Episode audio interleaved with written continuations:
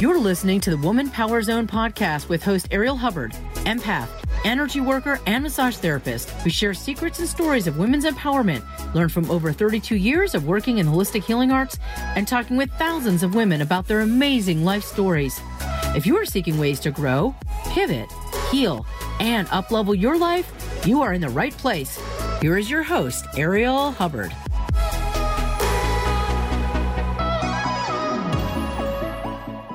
Welcome to Woman Power Zone. In today's episode, we talk with Kim Rahir about her amazing journey from being diagnosed with multiple sclerosis to winning a European Masters weightlifting championship. Stay with us.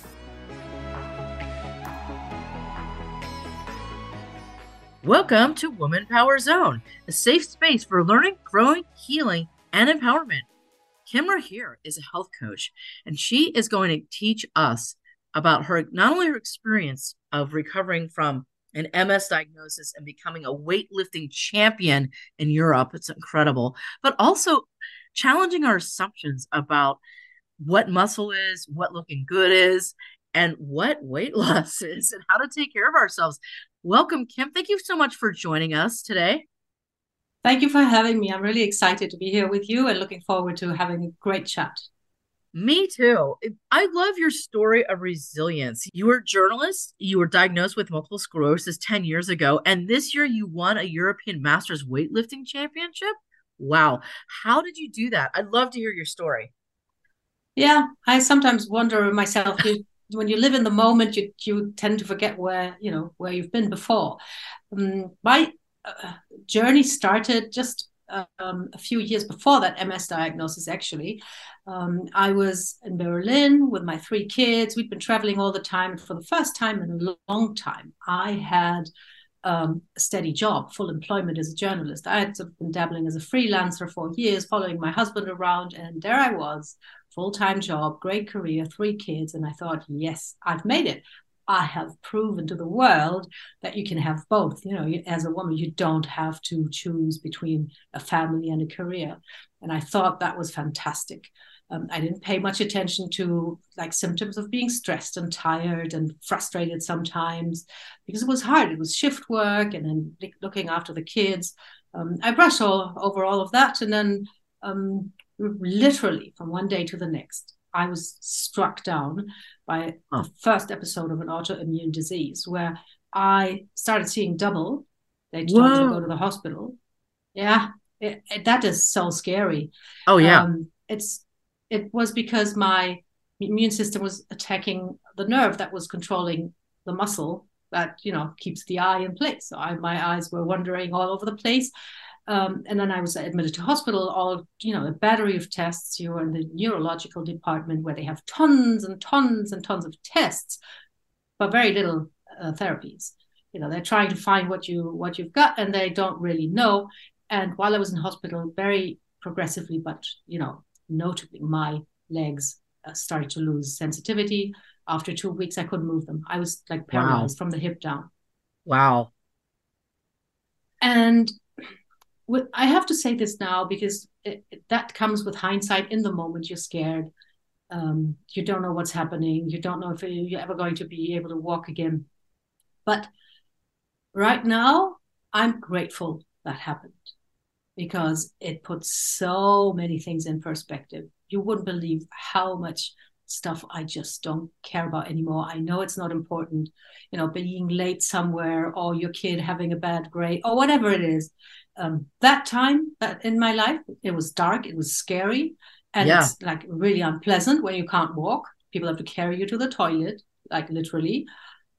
But now, thinking back, it has taught me so much and has improved like my mental health with hindsight because I really, I really know now what's important and what's not important.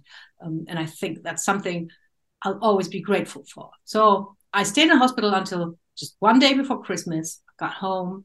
I started walking again over the months to come.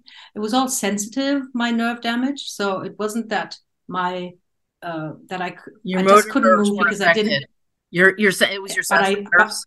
yeah. Yes, but I did I didn't you know you don't get the feedback from your sensory nerves. You can't stand anyways because you don't know you know your brain doesn't know where your body is.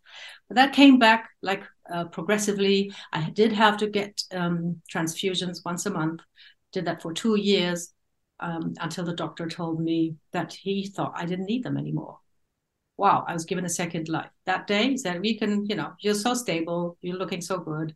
I think we can just stop doing the transfusions. And I was like crying, calling my husband, telling him that, you know, I didn't need that anymore. New life. That was great. Wow. It lasted for a year.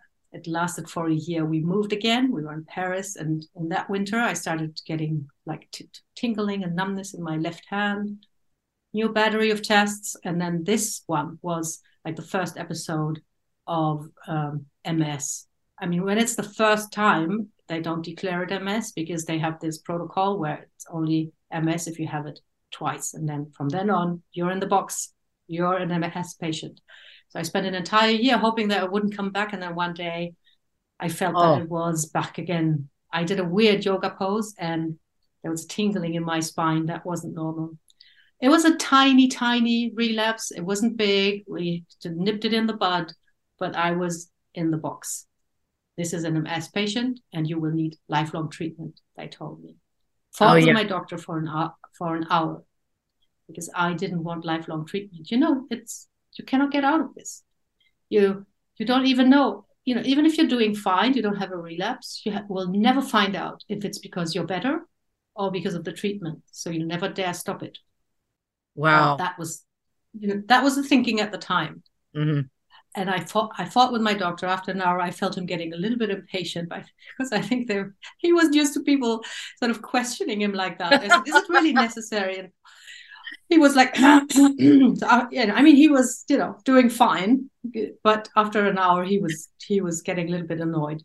So I said, okay. I gave in. I started treatment. You have to inject yourself three times a week, and it's um, every people everyone um, reacts differently but uh, I had flu-like symptoms. So I inject myself, and then I get this, you know, this heaviness that you feel in the body when you're about to get the flu, and and uh-huh. headaches and tiredness. Um, and I was so I, I so wanted a normal life that I just took ibuprofen every day. I injected myself. I took an wow. ibuprofen, and then I lived normally. I I just couldn't care less. Um, I was not going to be that you know person dragging herself along. And then when I started the treatment, I asked the doctor, and that was a very important moment. I said, How about exercise? Because I had enjoyed going to the gym, um, like, you know, normally, nothing mm-hmm. particularly mm-hmm. ambitious, but staying staying in shape.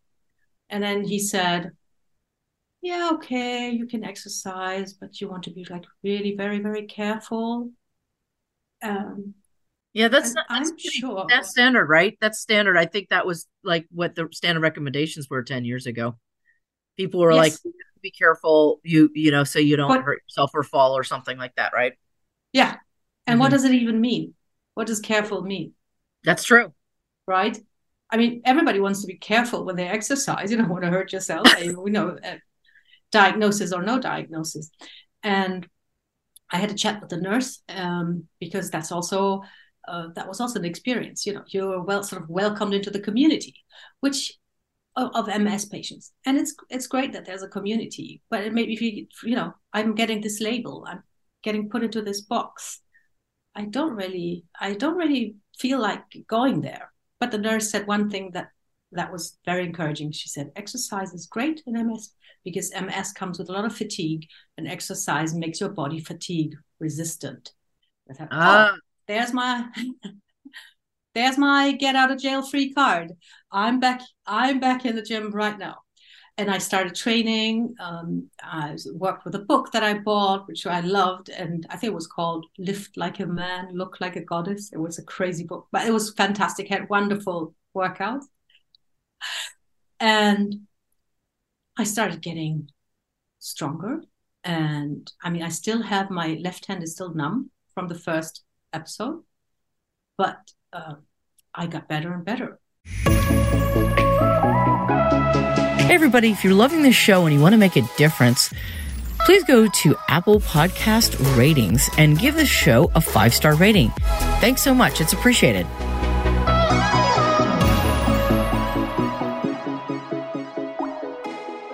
I remember when I went to the hospital years before, you know, my reflexes had gone. The one when they hit you, hit the front of the knee and the leg shoots up, that was gone.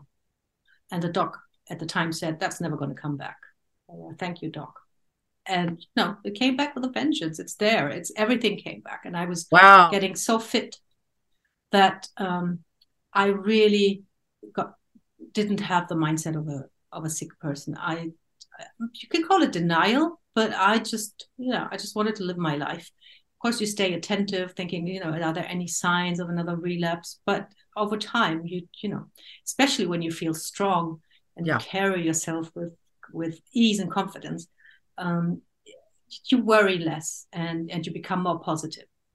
And that's also because exercise boosts um it boosts your confidence. It elevates your mood, right? It changes your biochemistry. All of those things are Absolutely. a result of exercise.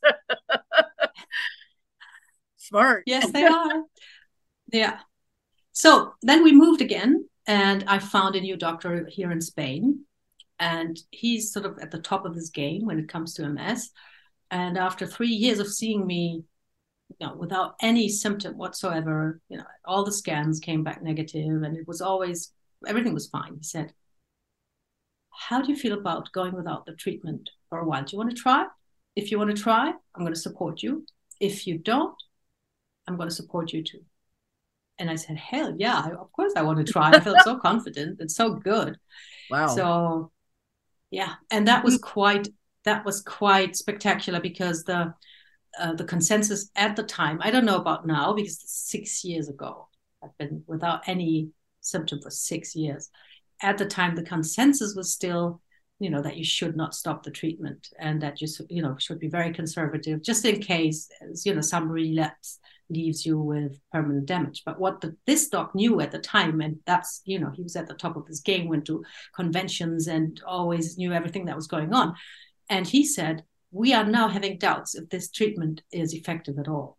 Do you mind we, if I ask what the not... treatment was? Do you mind if I ask like what? Yeah, the... it's yeah, it's interferon beta. Okay, I was wondering. Okay. Yeah, that's really interesting. And, interesting. Okay, so they were at the time they were questioning if that even worked at all. Okay. Yes, and he said if ever you do want need treatment again, we're going to do something else, something totally different wow. ways. Okay. So he was progressive and you were advocating for yourself. I mean, Absolutely. that's that, that's important. And I, uh, I've talked with a lot of uh, clients over the years, and my experience is that people have to advocate with doctors, and they do have to question assumptions. I was talking with someone the other day, and she's like, "Well, why?" And I told her to challenge the doctor's assumptions, and she goes, "Well, why would I do that?" I go, "Because you need to advocate for yourself, because they're not there to advocate for you." and it's not a criticism of doctors. They only have, at least in the US, an average of 10 to 19 minutes of time with a patient. That's it. Like the fact that that doctor sat with you for an hour, that was like that. They don't do that in the US. so, so people have to advocate for themselves because the doctors can't always make a a decision based on like a thoughtful length of time. They make these snap decisions based on judgments or guesses based on a majority of people. So I think it's fantastic that he was progressive and open minded. So then what happened? Well, then I kept training and lifting. Um, I did some fun stuff that I had never dared before. I actually, at that time, already felt like better and stronger than ever before in my life. So, I had made some new friends here in Spain in the gym, and we went like obstacle and mud racing and things that I mean, I was I was in my 50s and I would never have done that in my 30s. I would probably not have dared. And then I was all of a sudden I was, you know, crawling through the mud and having a hell of a time. And then by by I can only recommend this. It's just you know, it will make you feel it's so exhilarating. so they do that they do that in Spain too? They do the mud crawling. Oh, that they they have those those um, competitions in the US also. the crawling yeah. mud. Eh, yeah. Obstacle race courses, yeah, and they are so much fun. You know, you do them as a team, you help each other over the walls and stuff, and and it's not dangerous. You you can't really harm yourself. Of course, you have to prepare, but it's I think it's re- it's really great stuff because it's something that the way I was raised, you know, was not really something that a girl would do. And then all of a sudden, you have all these women, and even my, my age, doing doing just stuff that's fun and and and challenging and makes you feel so good afterwards. And then it was I was working with a personal trainer, trying to get stronger and stronger. And then he said, "How about you try some Olympic weightlifting?"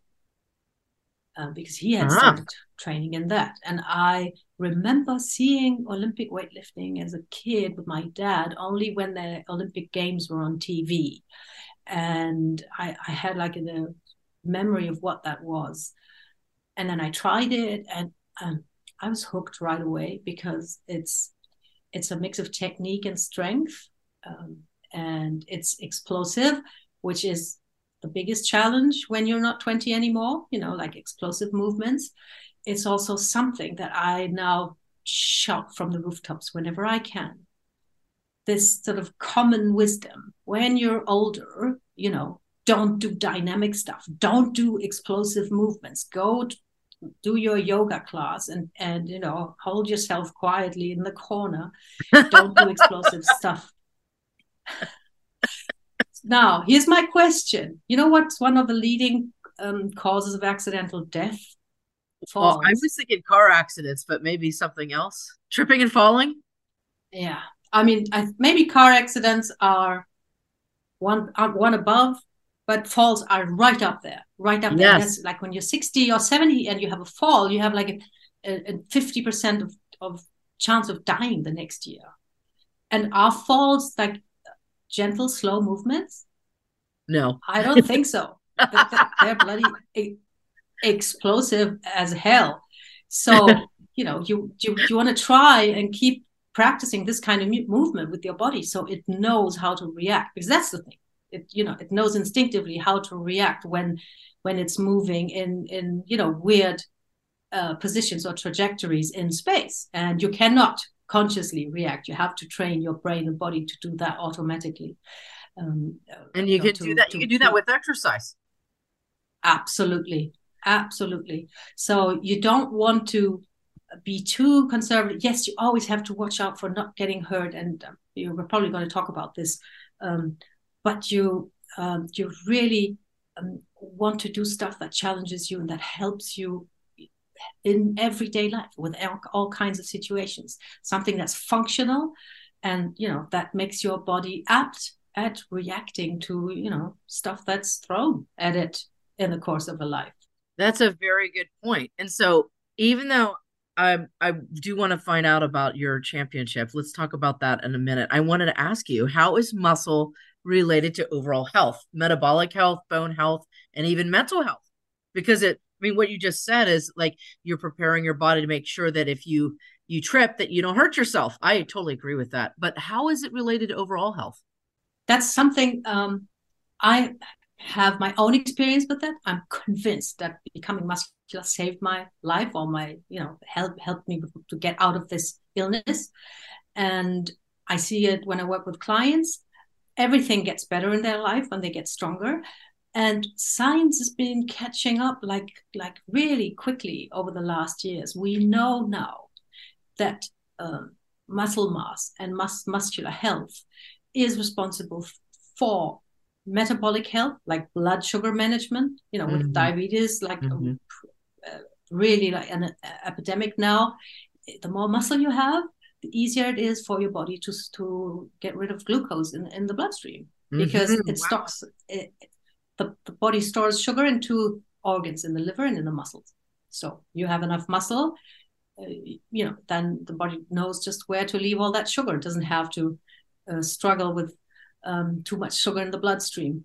Um, functional independence. This is something that is, is so tied to uh, longevity. And functional independence is a nice word for just being able to live everyday lives. They have found decades ago that grip strength, for example, was an indicator of longevity. Wow. And why is that? I think it's because when you have this kind of functional strength to live an independent life, your life will be more fun, more fulfilling. You'll be able to have relationships and, you know, socialize it makes it it raises your quality of life when you can do things when you can get out of a of a chair without mm-hmm. uh, without pain when you when you can get get you know down and back up from the floor um, it, it will improve the quality of life and and i think that's the reason also why it why it improves longevity i mean joint health it's clear you know when you train you lubricate the joints and and you know, they ache less but you also put less load on the joints themselves because you have the muscles to you know to carry the weight. And then the one that i love and that i have experienced over and over again myself and with my clients and this there's a solid body of evidence now research. Strength training improves mental health. The fun thing is they don't know what the mechanism is They're oh that's looking for the mechanism and I, I suspect they're looking for the mechanism because when they find the mechanism, they can invent a drug that does the same has the same effect. Oh, but sure. for the time being, I mean, my my guess to... my guess is dopamine and maybe anandamide release. Um, a lot of people don't talk about anandamide, but that's a bliss hormone. Ananda means bliss in Sanskrit, and I know because I also do I do weight training, not the at the level that you're doing it. I'm doing a different type, but I'm still doing it. And I notice all the people in the class because we have a lot of people that are over 60 in this class. I'm like one of the younger people in the class. And people are positive, they're upbeat. And I just notice, I notice the attitude of all the people in the class and myself. Um, it's totally different if I weightlift consistently versus when I don't. Because during COVID, this is so interesting. During COVID, for a while I didn't do that because the class was canceled. And then I realized, oh my gosh, I got to keep this going. And what I did was um, I volunteer taught a, the group of women that I was in the class with, I taught them workouts. And I thought it'd be three weeks, you know, to fill in. It ended up being three times a week for 18 months. Wow. It was crazy because I had a Zoom account, I had yoga teacher training experience, and I had like 35 years of dance experience. So I'm like, well, I can do something. And so we used hand weights. And then what the women said was that the the classes that we did together kept them feeling like life was normal. So it was a mental health thing for sure. Like it made them feel like there's something normal in my life. And they said it yes. really helped them get through COVID. So I mean, we've had experience with this. You have, your clients have so it's a thing and even um, for depression for assisting with staving off depression or minimizing the effects of depression it's really important i totally agree with you about that. It is a bit tricky because uh, someone with depression the last thing they want to hear is you tell them just go out and move you know you're going to be fine. So it's something that we have True. to deal with in a they don't want to hear that. In a you know in, in a more I don't know, compassionate or empathetic way to to to to make those people benefit from from strength training. You know, not just throwing it at throwing it at them and then thinking, yeah, you know, if you don't do it, then it's your own fault. There must be ways and means to sort of make that accessible and easy. It's also something that I find extremely important that the level at which you start strength training must be the level you are at that's the problem also for so many women. When they want to start moving they go to youtube and there's great stuff out there. Fantastic protocols for strength training for getting strong and building muscle and everything. But it's just not most of it is not for midlife women or for women who have done um, exercise like for years or decades. It's it's when you try using a protocol that's not made for you um, that you could get hurt and that was the question I had is how do women build muscle without getting hurt? And basically it sounds like they need a protocol that's built for them and where they're at, right? Yes. Yes. And that's also something it's not necessarily the fact of being a woman or or because the way muscle is stimulated, reacts and grows is the same, is exactly the same in men and women. But the story we have to look at is how long have you been inactive? How long have you been sedentary? Um, how are your joints feeling? Um, how strong are you right now? And then there's one crucial point that many people forget is there is the effectiveness of a muscle contraction is due at least at 50% to the effectiveness of the connection between the brain and the muscle.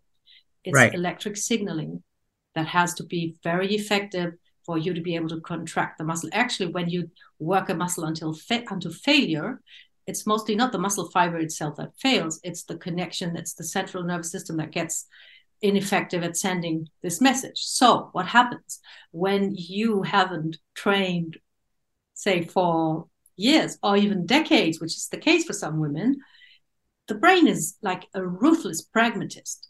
Any sort of process, any messaging that it does costs energy. And the brain wants to save energy at all costs because it's you know, hell bent on survival. So when there's something like the connection between, it's my favorite example, between your brain and your glutes, your butt muscles, and you have been sitting on your butt and not contracting them for decades, right? The bra- the brain will say, "Hey, come on, I'm not using this. Um, we're not needing this quite obviously. So let's just shut that connection down. I mean, like put it offline. You can always put it online again, but you have to go through a kind of reconnection and activation process to make sure that your muscles actually know you, you know you you can actually fire those muscles. Because if if the connection is disturbed or not very functional or your muscles are offline and then you go to a class or you follow a, a video on youtube you will try to mimic the movement that you see but your you know brain muscle connection will not allow for you that to execute that movement properly and that's when you get hurt. So you really need to go ah. back to square one reconnect everything make and you know muscle muscle mind connection. It's uh, it sounds like a woo woo concept but it's actually it's not. it's no it's really important. it's science. Yes. That's really a good point. And and that's and that's basically answering that question well why is it when i try to exercise things aren't working right or i can't follow along with what people are doing or i can't do it the way they're doing on the video because the neuromuscular connection isn't um facilitated adequately and the muscles aren't firing correctly. So just a question Absolutely. about that. Do you do you take your clients through a protocol to get their muscle switched back on again so that they, they can then do the the work, the exercises and the performance?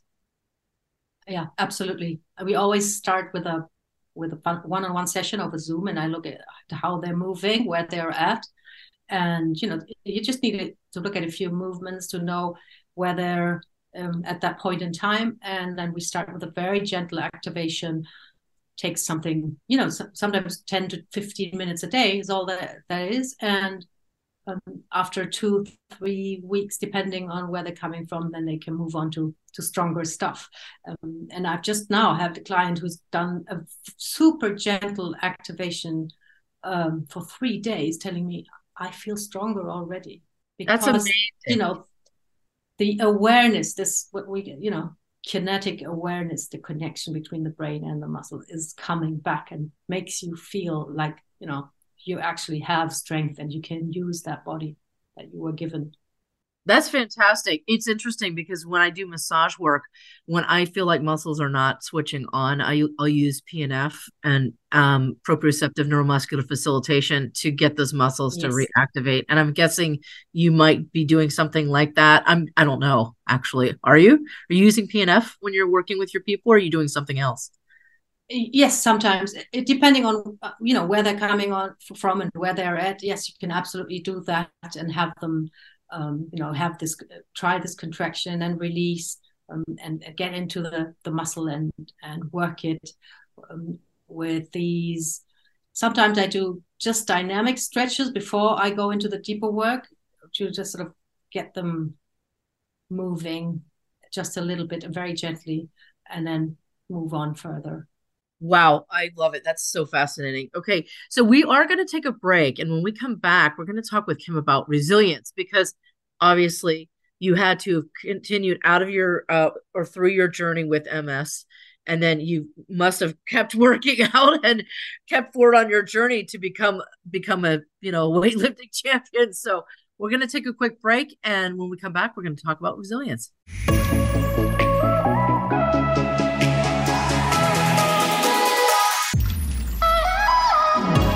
This podcast is sponsored by Hubbard Education Group, creating wellness through education. If you've wanted to learn about being an empath, healing, energy work, consciousness, or massage. We have online and in person courses for you. Find us on Facebook at Hubbard Education Group. That's Hubbard Education Group. Or go to www.arielhubbard.com. That's www.arielhubbard.com. And if you're on Clubhouse, you can find Ariel Hubbard by looking up Ariel Hubbard, A R I E L H U B B A R D.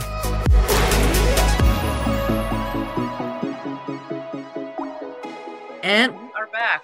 Kim, thank you so much for being with us and talking about the power of muscle. And we've talked about reactivating the um, neurological connection between the brain and muscle tissue and helping people get their bodies reactivated so then they then they can start engaging in an exercise program or mission without hurting themselves.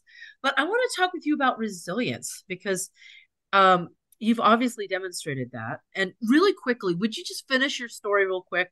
And we are about six years out from your diagnosis. And then how did you become a champion? How did that happen? I'd love to hear that story real quick.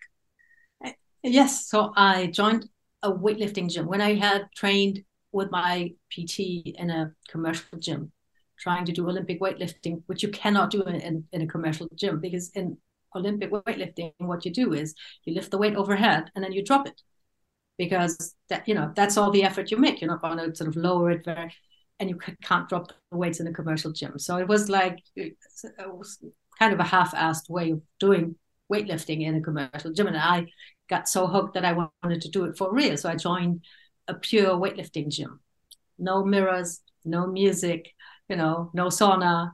It's like really raw, and and it, I I loved it from day one because um, there's a, a team spirit there um, everybody training the same thing. The coach is there every day and looking at what you're doing every day. And very soon they asked me if I wanted to compete. And I said, What? You know wow. how old I am? and they said, So what? We have people competing. And I said, Yeah, why not? And then I started getting hooked and sort of drawn into that. And I checked what people my age were lifting on an international level. And then, like six you? months how, later. How, how old were you? Gotta ask. Sorry, but really. How old were you? How time? old I was? Well, uh, 55. Fantastic. It's awesome. I'm 55. So, and, and we had yeah, a, you can start. Yep. We, we had a, we had a guest on here recently. She's 60 and she's a leader of a lead singer of a heavy metal band. And she sang at a festival in Germany a few years ago. So yeah, at 55, you did it. Okay. So you started, you said, yes, I'm going to compete, right? I did. And then I six months later, I was was at first my first European Championship. Went to Finland for that, which was absolutely fantastic, wow. um, because I had I had I had the minimum requirement, and I won a bronze at that time. And I've been to every European Championship since. Always won a medal, but this year I went to Ireland and I won the gold, and it was just absolutely fantastic. Congratulations! That's amazing. Okay, so I think I could ask you, what is resilience then? I'd say you've demonstrated that. yes. Um, I'm I'm totally fascinated by these subjects because um, and it's it's the same weight loss, resilience, willpower, self control, all these things. We tend to have um, sort of a, a judgmental uh, cloud around those. We think it's something that you know when you have it it means you're a very virtuous person. Um, it's it's a part of your character. It's a personality trait. It's for some people they think oh it's just something that you're born with. Um, and i when i talk to women i hear this all the time like you know i'm i have no self-control. I have no willpower. Um, i'm just not resilient enough. And i sort of dug into this because i just can't believe that this should be like a character trait. And I don't think it is. You can find neural circuitry in the brain and processes between the brain and the body that actually explain most of the things that you do you know when you exert willpower and when you are resilient and and when you don't yes and one one other point is in my when i look back at my story my first reaction is always oh I was so lucky. I was lucky because I met this doctor. I was lucky because I have a supportive family. I was lucky because we moved to Spain.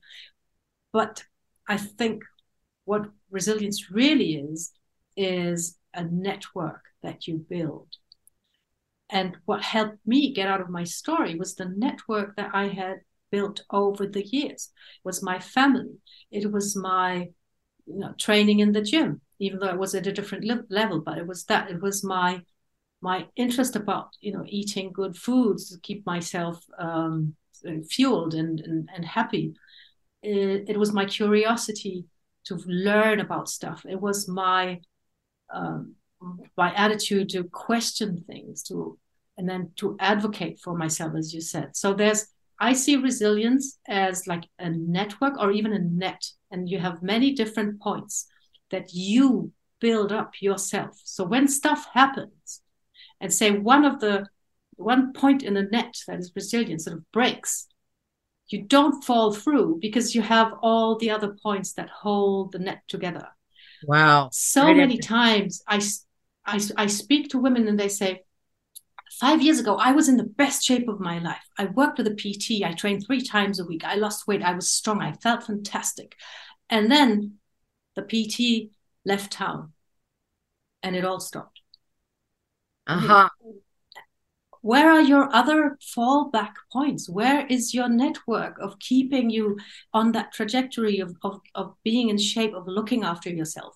That's what resilience is. That's how you bounce back from, you know, from from a bad event in, in your life. That's where you get, you know, Absolutely. your support so it's not you just having this amazing character and you're so resilient and you know they knock you over and you get back up and stuff. It's something that you build bit by bit to make sure that when you get knocked over there's something to catch you. That is fantastic. So i have one other question for you and i think that you would be a great point in someone's support network. By the way and at the end of the show, we're going to ask how people can reach you because I mean, it was a really wonderful description of how to be resilient. I love that. But I want to ask you one more question, which is the stop trying to eat healthy question because we, um, you know, a lot of us obsess about food and a lot of us think about like, oh, that's like the key part of whatever weight loss, body transformation, whatever you want to call that. What do you think about that? I think that trying to eat healthy is the worst advice that you can give anyone or the worst thing that you could try to do. If you want to get in shape, if you want to get fit, if you want to lose weight, trying to eat healthy um, is not going to get you anywhere. And at worst, it's going to keep you stuck. And I'm going to explain what I mean by that because I know it sounds provocative and I want it to be provocative yes. because I want, I want women to think about what they're doing. First of all, when your goal is trying something, then you've already reached it. Because you know you go, you go to bed at night and said did i try to eat healthy today? I did. I, I didn't end up doing it but but I tried. I tried. right? So i tick the box. So that's first and and i love this comparison you know when you get married and they ask you you know are you you know committing in love ready to in sickness and in health and i don't know what? You don't say i'll try. You say i do I do. So why, you know, when you, you commit to another person, you say I do, and when it's about committing to yourself, you say I'll try. And then the second part, of course, is you know, it doesn't eating healthy doesn't mean anything. It doesn't mean anything at all because it's different for every single person. If you know, when you're an say you're an endurance athlete and you run ultra marathons or something, you have to stuff yourself with carbohydrates from dusk to dawn. Otherwise, you're not going to make it. Yeah. So any kind any kind of low carb or whatever, you know, whatever it is, would not be healthy for this kind of person. And when you have a specific goal, like losing weight, for example, you need a specific eating protocol. Healthy will not cut it. Yes. The worst thing that happens, and it happens it happens all the time. And there's you know, there's some tough love that I need to share here because when when you say, I'm going to try to eat healthy, right? you're you're fooling yourself because you're not really ready to make change. Yes. You know instead of a bag instead of a bag of chips you're going to eat a bag of almonds. That's great. But your basic reflex of sort of you know comforting yourself with food or eating for boredom or whatever it is, you know, whatever the reason is why you're eating that bag of chips. And I'm not saying that this it's a wrong reason or anything, but you know, that's the that's where you have to start Absolutely. changing. If you just say, oh, I'm going to replace this with that, you know, you eat vegan lasagna, great. It's still it's still carbs. lasagna. It's still yeah. and lasagna is awesome, by the way. but, but everything, I mean, think yeah. they, I mean, there's there's so many different things. There's um there's portions, right? There's why you're eating. What's the reason? What's the thought behind why you're eating that, or what's the feeling? Really, honestly, a lot of times it's the feeling. Why are you eating that? What's going on internally and emotionally? It's a Absolutely. really and it's it's it's just generally it's too vague you know it doesn't it doesn't yes. mean the same for everybody yes. it keeps you from trying and implementing real change where you go a little bit deeper into why you're eating and how you're eating absolutely and it's not specific enough. You want if you want to reach a certain goal and that can be an aesthetic goal it could be a strength goal in the gym or it could be a weight goal the number on the scale. You need to be intentional and specific. You cannot have anything vague in there. It doesn't mean that you have to follow a gram by gram meal plan not at all. You can use a blueprint but that blueprint must be very specific to your particular goal. If you just go oh i'm going to eat healthy um, you're going to be you know stuffing yourself with peanut butter you know, without palm oil and without sugar, but it's still going to be peanut butter or, you know, all sorts of nuts or vegan stuff or even, I don't know, keto cookies, all the all the things that are out there that do not address like the real the real focus of what, you know, you want to achieve. And Absolutely. you need specificity. And then you so, have to implement. You have you have to implement. So when people work with you, you give them or help them get a specific plan i'm assuming for their goals? Uh, yes i work with a i work with a very simple blueprint. And you know when you work with me for the first three weeks we do not even talk about what you eat. That's great. Not at all. talk we talk about why you eat or how you eat. Um, and the same with the brain muscle connection we work on reconnecting your brain with what your body really needs in terms of portion size, uh, satiety, um, reasons for eating. You know, we start, we work on mindful eating, knowing when we've had enough. And I think this, this part, if if you were to sort of boil it down to one thing, knowing when you've had enough is the one skill, and it is a skill that will, you know, solve all your weight loss problems. If you work on mm. that patiently, then you know you will be safe anywhere. You can go on a cruise or an all you can eat or whatever it is. When you know you're reconnected with your body, you know when you've had enough. Yep. You know, you will never overeat. So that's what we do. And then we have like a blueprint of what an ideal meal looks like, what you want to have in there. And then wherever you go, you have that blueprint in your head and you pick your foods accordingly and and make sure and that's also we have a positive constructive attitude. We pick what we think our body needs and we'll do it good and help it function. We don't go thinking, I cannot eat this, I must not eat that, and this is a bad mm-hmm. food and this is a forbidden. We we we wanted to be like in a mood of building um, and building up and, and constructing and nourishing and make sure that we get what we need to to thrive and to to function to perform. Fantastic. And then of course you're teaching or working with people on actual the actual exercise work, right? The actual muscle building work as well. Yes, absolutely. Absolutely. That's fantastic. Okay, so we are out of time, unfortunately. This is such a great conversation. I've learned so much from you. Uh, I'd love to know how we can reach you so that people can connect with you. But you do work on Zoom, right? So people could work with you um, in the States or in other places, even though you're in Spain. Absolutely. Yeah. I work with women all over the world. Um, we connect on Zoom where you can you know, do great things nowadays. And if you want to find out more about what I do, you can follow me on Facebook with my name, Kim Rahir. You'll find my personal profile where I share what I'm up to. I share tips and tricks and stuff you can do right now to, you know, to feel better, to get healthier and fitter. And you can look at my website, with, which is kimrahir.com and there we have an assessment, a free assessment of where you're at right now in your health and fitness um, journey, because I think that's something um, we also need to know what is our status quo. So we know where we're at, and then we can start deciding where we want to go. If we are not really quite clear um, where, you know, how are we, how are we feeling, how are we doing, then you know we cannot devise a program to get somewhere where we want to be. That's fantastic. And then you're also on LinkedIn too. And your Facebook Absolutely. page is your Facebook page is fun because then we get to see working out in the gym and it's awesome. Love it. well, Kim, thank you so much. Um, do you have any last words of advice or any suggestions for our listeners before we go? One thing that I love to tell women who, especially midlife women who feel that it's too late for them or this you know like that too much weight they have to lose or too many limitations they're experiencing too much stuff they've tried in the past that has never worked. Um, one thing that i want you to consider is forgetting the big picture.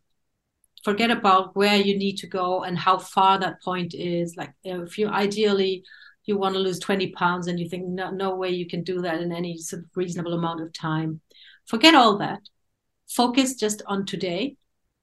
Focus on the next thing that you can do today. Focus on just your next meal. Don't worry about tomorrow's meals or next week's meals just the next meal.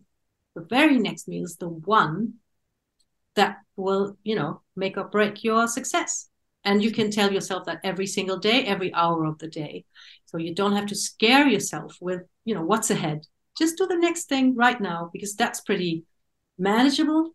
I think that's the easiest thing that you can do. And you can go for a walk today. You know, you could do some stretching exercises today. Don't don't don't intimidate yourself with this idea of you know what you're going to have to do for years to come. And it doesn't it doesn't matter. What the only thing that matters is today and what you can do right now to feel better. Wow. Well, thank you so much for sharing your amazing journey, your wisdom, and about resilience and some great information. And I really appreciate you coming. Thanks so much. Thanks for having me. Had a great time. Absolutely. And to our listeners, thank you for joining us today. We want to remind you to move with your power and into your magnificence. Have a great day, everybody, and we'll see you next time.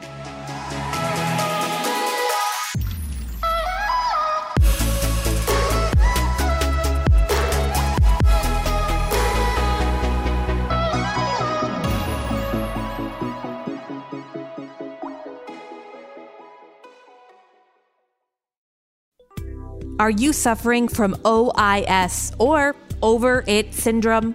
OIS commonly affects parents, spouses, executives, and employees alike. Hubbard Health Solutions can reduce symptoms of OIS, such as stress, pain, unease, lethargy, and a general desire to escape.